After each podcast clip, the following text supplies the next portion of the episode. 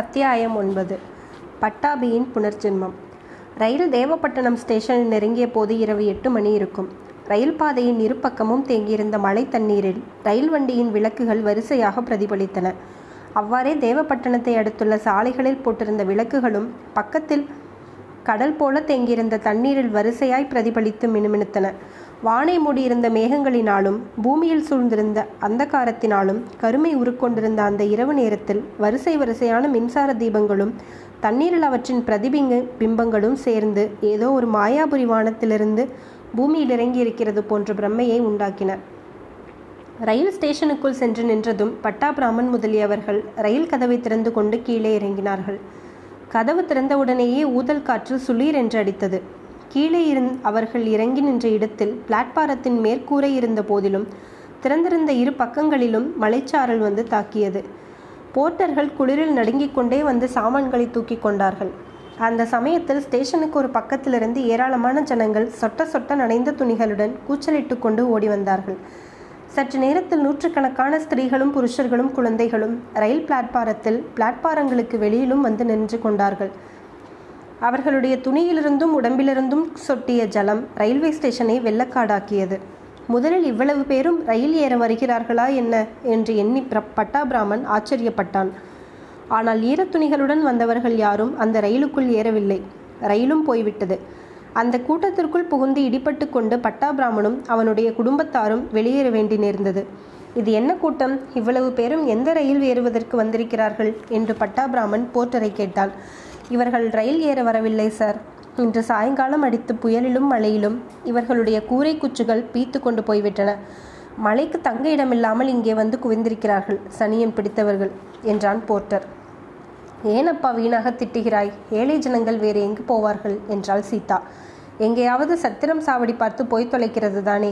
தங்க இடமில்லாவிட்டால் railway station தானே அகப்பட்டது? இன்றைக்கு சாயங்காலத்திலிருந்து இவர்கள் துரத்தி துரத்தி எனக்கு கையும் அழுத்து விட்டது. சத்தம் போட்டு போட்டு வாயும் வலிக்கிறது என்றான் போர்ட்டர்.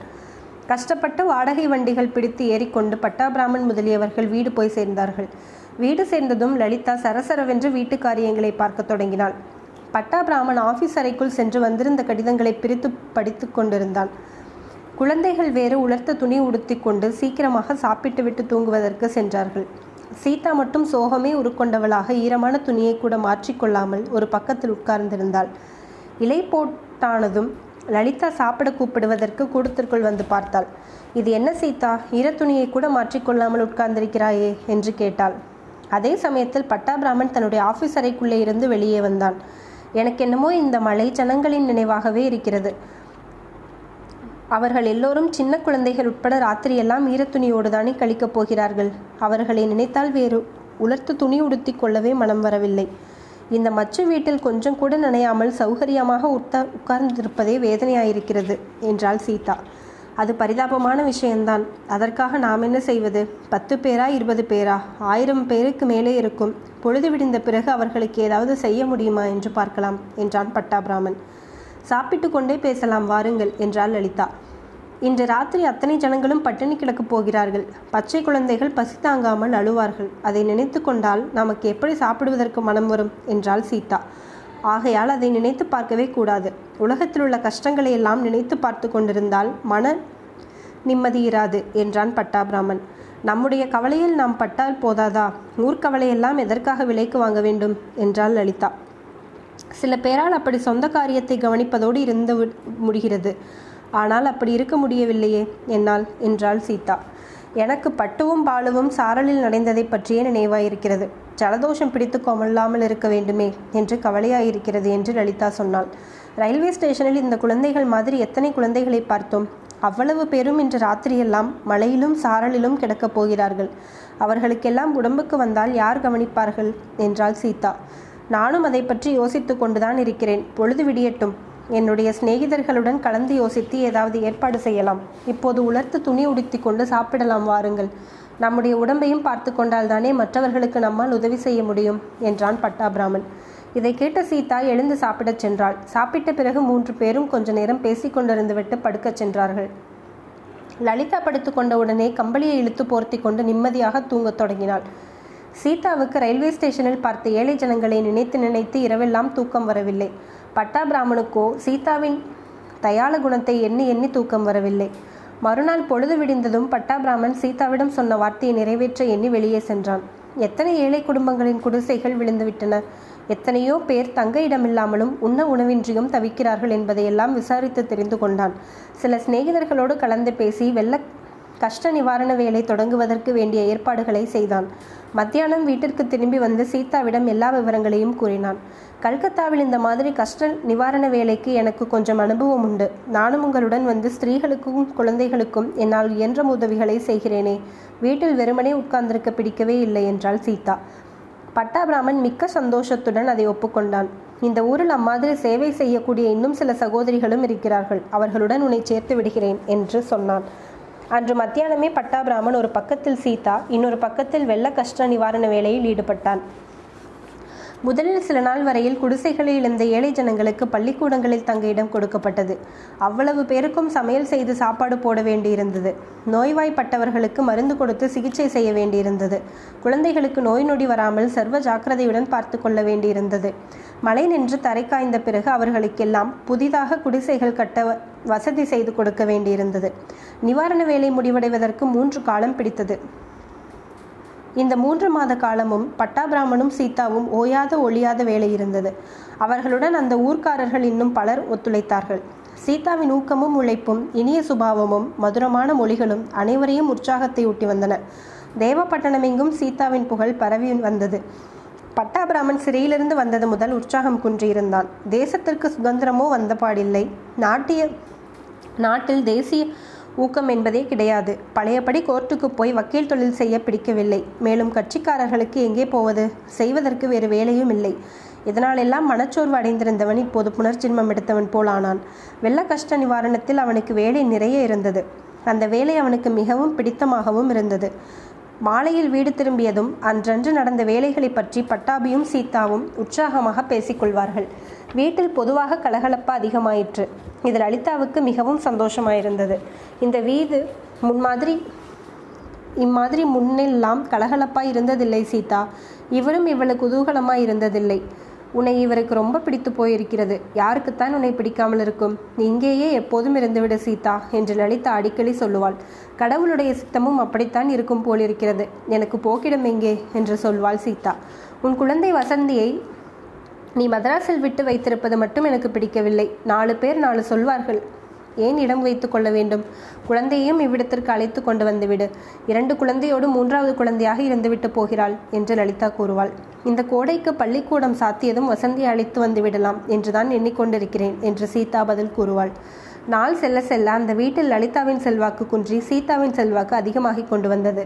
பட்டவும் பாலுவும் அம்மாவின் வார்த்தையை காட்டிலும் அத்தையின் வார்த்தைக்கு அதிக மதிப்பு கொடுக்க தொடங்கினார்கள். அரை நாளிகை நேரம் அம்மா சாப்பிட கூப்பிட்டாலும் அவர்கள் வரமாட்டார்கள். ஆனால் அத்தை ஒரு தடவை கூப்பிட்டால் ஓடி வந்து விடுவார்கள். வேலைக்காரர்கள் வீட்டு அம்மாளை காட்டிலும் டில்லி அம்மாளுக்கு அதிக மரியாதை காட்டத் தொடங்கினார்கள். லலிதா ஏதாவது ஒரு காரியத்தை இந்த மாதிரி செய்ய வேண்டும் என்று சொன்னால் டில்லி அம்மா அப்படி செய்ய சொல்லியிருக்கிறார்களே என்று வேலைக்காரர்கள் கூசாமல் பதில் சொல்லுவார்கள். சுண்டு லலிதா சொல்கிற காரியத்தை எந்த நாளும் செய்ததில்லை. இப்போது அவள் பேச்சை ஒரு பொருட்டாக மதிக்க மாட்டான். ஆனால் சீதா அவனிடம் ஏதாவது செய்யும்படி சொல்லிவிட வேண்டியதுதான். அடுத்த நிமிஷமே விழுந்தடித்து ஓடு சென்று அந்த காரியத்தை செய்துவிட்டு வருவான். எல்லை என்று சொன்னால் என்னை கொண்டு வந்து விடுவான். இதெல்லாம் லலிதாவுக்கு திருப்தியாகவே இருந்து வந்தது. தன்னுடைய அத்தியந்த அன்புக்குரிய தோழிக்கு இப்படி எல்லோரும் மரியாதை செய்வது அவளுக்கு மகிழ்ச்சி தந்தது. அத்தங்கா உன்னிடம் என்னதான் சொக்கு பொடி இருக்கிறதோ இப்படி எல்லோரும் மயங்கி போய் விடுகிறார்களே என்று லலிதா சீதாவிடம் அடிக்கடி சொல்லி வந்தாள். அத்தியாயம் பத்து. எலெக்ஷன் சனியன் வெள்ள கஷ்டத்தில் அகப்பட்ட ஏழைகளுக்கு முடிவில் அதனால் நன்மை ஏற்பட்டது. வயோதிகர்கள் குழந்தைகள் ஆண்கள் பெண்கள் அனைவருக்கும் இரண்டு இரண்டு புது துணிமணிகள் உடுத்தி கொள்ள கிடைத்தன. சுத்தமான இடத்தில் சுத்தமான முறையில் கட்டிய புதிய குடிசைகள் கிடைத்தன. ஊருக்கு நடுவே ஒரு சிறு பிள்ளையார் கோயிலும் கட்டி கொடுக்கப்பட்டது. பிள்ளையார் கோவிலுக்கு முன்னால் பிரதி சனிக்கிழமை தோறும் பஜனை நடந்தது. இவ்வாறு வெள்ள கஷ்டத்திற்கு ஆளானவர்களின் பாடு கொண்டாட்டமாயிற்று. ஆனால் கஷ்ட நிவாரண வேலை செய்தவர்களின் பாடு திண்டாட்டமாயிற்று செய்வதற்கு வேலை ஒன்றுமில்லாமல் போகவே பட்டாபிராமன் மறுபடியும் மனச்சோர்வடைந்தான். சீதா சீமைக்கு சென்று கணவனை பற்றியும் மதராசில் உள்ள குழந்தையை பற்றியும் எண்ணி எண்ணி உருகினாள். வீட்டில் கலகலப்பு குறைந்தது. எல்லோருடைய முகமும் களை இழந்தது. ஒரு நாள் மாலை சில நண்பர்கள் பட்டாபிராமனை தேடிக் கொண்டு வந்தார்கள். அந்த ஊரில் நகரசபை தேர்தல் வருகிறதென்றும் அதற்கு அதற்கு பட்டாபிராமன் நிற்க வேண்டும் என்றும் அவர்கள் சொன்னார்கள். தேர்தலில் நின்று ஜெயித்தால் சேர்மன் பதவி கிடைப்பதற்கும் சான்ஸ் இருக்கிறது என்று ஆசை காட்டினார்கள். பட்டாபிராமனுக்கு இந்த யோசனை அவ்வளவாக பிடிக்கவில்லை. ஏற்கனவே ஒரு தடவை தன் தந்தை இன்னொரு இன்னொருவருக்காக தேர்தலில் தலையிட்டதனால் நேர்ந்த விளைவுகள் அவனுக்கு எச்சரிக்கையாக இருந்தன. ஆனால் அடியோடு அவன் மறுத்து சொல்லவில்லை. சிறை சென்று வந்த தியாகியாகி அவனை யாரும் எதிர்த்து நிற்க மாட்டார்கள் என்று நண்பர்கள் கூறினார்கள். அது மட்டுமல்லாமல் சமீபத்தில் ஏற்பட்ட வெள்ள விபத்தின் போது அவன் ஏழை ஜனங்களுக்கு செய்த சேவையை தேவப்பட்டணமே பார்த்து பிரமித்து போயிருப்பதாகவும் யாராவது அவனை எதிர்த்து நிற்க துணிந்தால் அத்தகைய எதிரிக்கும் தேவப்பட்டணம் நல்ல பாடம் கற்பிக்கும் என்றும் பட்டாபிராமன் வெற்றி அடைவது சர்வ நிச்சயம் என்றும் அந்த நண்பர்கள் சொன்னார்கள். அவர்களுக்கு பட்டாபிராமன் யோசித்து சொல்கிறேன் என்று பதிலளித்தான். அன்றிரவு சாப்பிடும்போது லலிதா யார் யாரோ வந்து என்னென்னமெல்லாமோ சொல்லிக் கொண்டிருந்தார்களே என்ன சொல்லிக் கொண்டிருந்தார்கள்? என்று கேட்டாள். முனிசிபல் எலெக்ஷனுக்கு நிற்கும்படி சொன்னார்கள். உன் அபிப்பிராயம் என்ன? என்று பட்ட அபிராமன் லலிதாவை கேட்டுவிட்டு சீதாவின் முகத்தை பார்த்தான். லலிதா எலெக்ஷனும் வேண்டாம் ஒன்றும் வேண்டாம். ஊரில் இருப்பவர்களுக்கு வேறு வேலை இல்லையாக்கும். ஏமாந்தவர் என்று தேடி வந்தார்களாக்கும் என்றாள். சட்டென்று அப்படி ஏன் சொல்கிறாய் லலிதா? வந்தவர்கள் எல்லோரும் உன் நகத்துக்காரரின் சிநேகிதர்கள் தானே அவர்கள் வேண்டுமென்று கெடுதலான காரியத்தை சொல்வார்களா? என்று சீதா கேட்டாள். உனக்கு இந்த ஊர் சமாச்சாரம் தெரியாத அத்தங்கா? முன்னமே ஒரு தடவை அவருடைய அப்பா யாரோ ஒருவருக்காக எலெக்ஷன் வேலை செய்தார். அதனால் அவர் எங்களுக்கும் எதிர் வீட்டுக்காரர்களுக்கும் பேச்சுவார்த்தை இல்லாமல் போயிற்று. பல வருஷம் கழித்து சூர்யா வந்து சண்டையை தீர்த்தான் வைத்தான். உன்னிடம் கூட நான் எழுதியிருந்தேனே என்றாள். அப்போது நடந்ததற்கும் இப்போது நடப்பதற்கும் எவ்வளவோ வித்தியாசம். இவருடைய அப்பா தேசத்திற்காக எதுவும் செய்யவில்லை. இவர் இரண்டரை வருஷம் சிறையில் இருந்து விட்டு வந்திருக்கிறார். இவர் எலெக்ஷனுக்கு நின்றால் யார் எதிர்த்து எதிர்த்து நிற்க முடியும்? எதிர்த்து நிற்கிறவர்கள் அதோகதி அடைய வேண்டியதுதான் என்று சீதா கூறினாள். நீங்கள் நினைப்பது போல் அவ்வளவு சுலபமான காரியமில்லை. கள்ள மார்க்கெட்டில் ஏராளமான பணம் பண்ணிய ஆசாமி ஒருவர் இந்த வார்டில் நிற்கப் போவதாக கேள்விப்படுகிறேன். போட்டி பலமாக இருக்கும் என்றான் பட்டாபிராமன் எவ்வளவு பலமாக இருந்தாலும் சரிதான். அதற்கு பயந்து விடுவதா என்ன? நீங்கள் மட்டும் தேர்தலுக்கு நின்றால் நான் வீடு வீடாக போய் ஒட்டு கேட்க தயார் என்றாள் சீதா. நீங்கள் அவ்வளவு ஊக்கமாக வேலை செய்வதாயிருந்தால் நானும் நிற்க தயார் என்று சொன்னான் பட்டாபிராமன். அப்படி உற்சாகமாக சொல்லுங்கள் நாளைக்கே வேலை ஆரம்பித்து விடலாம் என்றாள் சீதா. எல்லாவற்றுக்கும் கொஞ்சம் யோசித்து செய்யலாம் என்று எனக்கு தோன்றுகிறது. எதிர்த்த வீட்டுக்காரரிடம் யோசனை கேளுங்களேன். நமக்கு வேண்டியவர்களில் வயதானவர் சரியான யோசனை சொல்லக்கூடியவர் தாமோதரம் பிள்ளைதானே என்று லலிதா சொன்னாள்.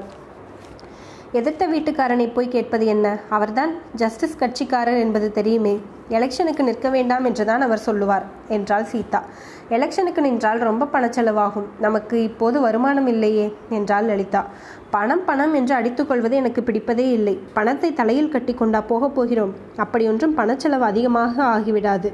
ஆகிற செலவுக்கு நான் என் கழுத்து சங்கிலியை விற்றுக் கொடுக்கிறேன் என்று சீதா ஆவேசமாக கூறினாள். நீ ஒன்றும் கழுத்துச் சங்கிலியை விற்றுக் கொடுக்க வேண்டாம். அப்படி நாங்கள் கதியற்று போய்விடவில்லை என்றாள் லலிதா. போதும் போதும் நிறுத்து. உன் உதவாக்கரை பேச்சை என்று பட்டாபிராமன் கடுகடுப்புடன் லலிதாவை பார்த்து சொன்னான். யார் என்ன சொன்னாலும் நீங்கள் எலெக்ஷனுக்கு நிற்கிறது எனக்கு கொஞ்சம் கூட பிடித்தமில்லை என்றாள் லலிதா. உனக்கு நான் செய்கிற காரியம் எதுதான் பிடித்தமாயிருக்கிறது? நான் ஆயிரத்தி தொள்ளாயிரத்தி நாற்பத்தி ரெண்டில் சட்ட மறுப்பு செய்த போது நீ வேண்டாம் என்றுதான் சொன்னாய். உன்னுடைய யோசனையை கேட்டால் உருப்பட்டார் போலத்தான் என்றான் பட்டாபிராமன். லலிதாவின் கண்களில் கண்ணீர் ததும்பியது. இதை காட்டிக்கொள்ள அவளுக்கு வெட்கமாயிருந்தது. வேறு பக்கம் திரும்பி கண்ணீரை துடை துடைத்து கொண்டாள். சமையற்காரியோ அல்லது வேறு வேலைக்காரர்களோ இருக்கும்போது தன் கணவருடன் எந்த விஷயத்தை பற்றியும் வாக்குவாதம் தொடங்கக்கூடாது என்று அவள் மனம் சங்கல்பம் செய்து கொண்டது. வேலைக்காரர்கள் முன்னால் மட்டுமென்ன சீதா இருக்கும்போது கூட எந்த விஷயத்தை பற்றியும் இனிமேல் விவாதம் செய்யக்கூடாது தான் என்ன அவமானம்? என்ன மானக்கேடு? மறுநாள் பட்டாபிராமன் எதிர் வீட்டிற்கு போய் தாமோதரம் பிள்ளையிடம் தான் எலெக்ஷனுக்கு நிற்க தீர்மானித்திருப்பதாகவும் அவருடைய ஆசிர்வாதம் வேண்டும் என்றும் தெரியப்படுத்தினான். என்னுடைய ஆசிர்வாதம் வேண்டிய மட்டும் தருகிறேன் தம்பி. ஆனால் இந்த அருமையான யோசனை உனக்கு யார் சொன்னது? என்று தாமோதரம் பிள்ளை கேட்டார். எல்லா சிநேகிதர்களும் ஒருமிக்க வந்து சொன்னார்கள். எனக்கு அது சரி என்று தோன்றியது. அதுதான் நிற்கிறேன் என்றான் பட்டாபி. அதிலுள்ள லாப நஷ்டங்களை பற்றி யோசித்தாயா? பணச்செலவு ரொம்ப ஆகுமே அதோடு வீண் விரோதங்கள் ஏற்படும். இப்போது உனக்கு ஊரில் ரொம்ப நல்ல பெயர் இருக்கிறது. அதை ஏன் கெடுத்துக்கொள்கிறாய் என்றார் தாமோதரம் பிள்ளை. நல்ல பெயர் எதற்காக கெடுகிறது? தேசத் தொண்டில் இறங்கிய பிறகு அதையெல்லாம் பார்த்தால் சரிப்படுமா? நான் சிறைக்கு போவதற்கே பயப்படவில்லையே.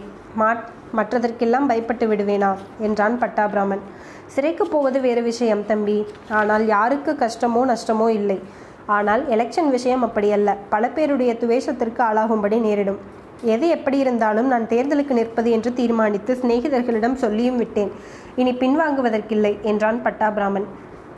அப்படியானால் சரி உனக்கு வெற்றி கிடைக்கக்கூடும்.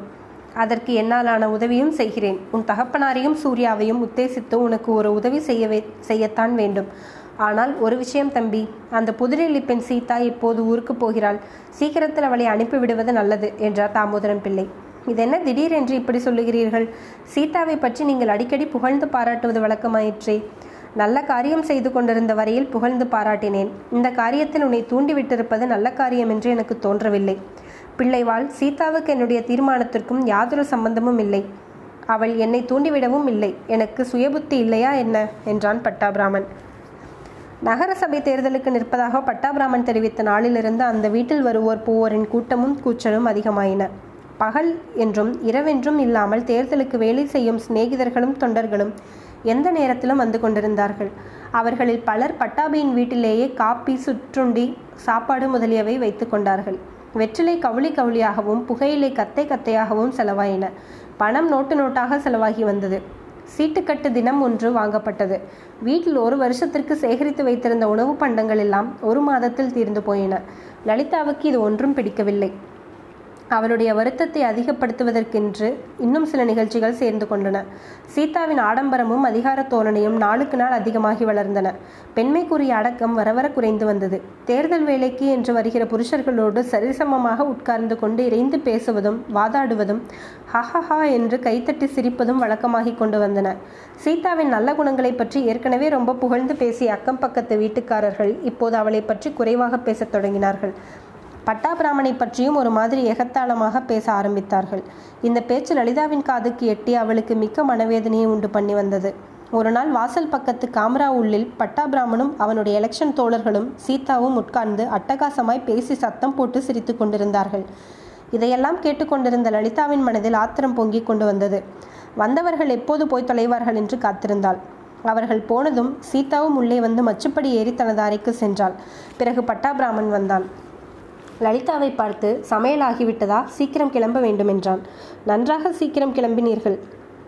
சீக்கிரம் கிளம்பி என்ன கோட்டை கட்டப் போகிறீர்களோ தெரியவில்லை. இந்த எலெக்ஷன் சனியன் உங்களை நன்றாக பிடித்து கொண்டு ஆட்டுகிறது என்றாள் லலிதா. என்ன உளறுகிறாய்? வாயை மூடு. ஷட்டப் என்று பட்டாபிராமன் உரத்து கத்தினான். நான் ஒன்றும் உளரவில்லை உள்ளதைத்தான் சொல்லுகிறேன். எலெக்ஷன் த சனியன் மட்டுமா? சீதா சனியனும் உங்களை பிடித்து கொண்டிருக்கிறது என்று லலிதா ஆத்திரமாக சொன்னாள். பட்டாபிராமன் ரௌத்திரகாரம் அடைந்தான் அவனுடைய முகம் விகாரப்பட்டது. என்ன சொன்னாய்? ஜாக்கிரதை. வாயை திறந்தாயோ? கொன்று விடுவேன் என்று பதறிக்கொண்டே சொன்னான். ஆமாம் அப்படியே கொன்றுவிடுங்கள். உங்கள் மகாத்மா காந்தி இதைத்தானே சொல்லிக் கொடுத்திருக்கிறார். பட்டாபியின் பதட்டம் கொஞ்சம் அடங்கியது. தக்க பதில் சொல்வதற்கு சிறிது யோசித்தான்.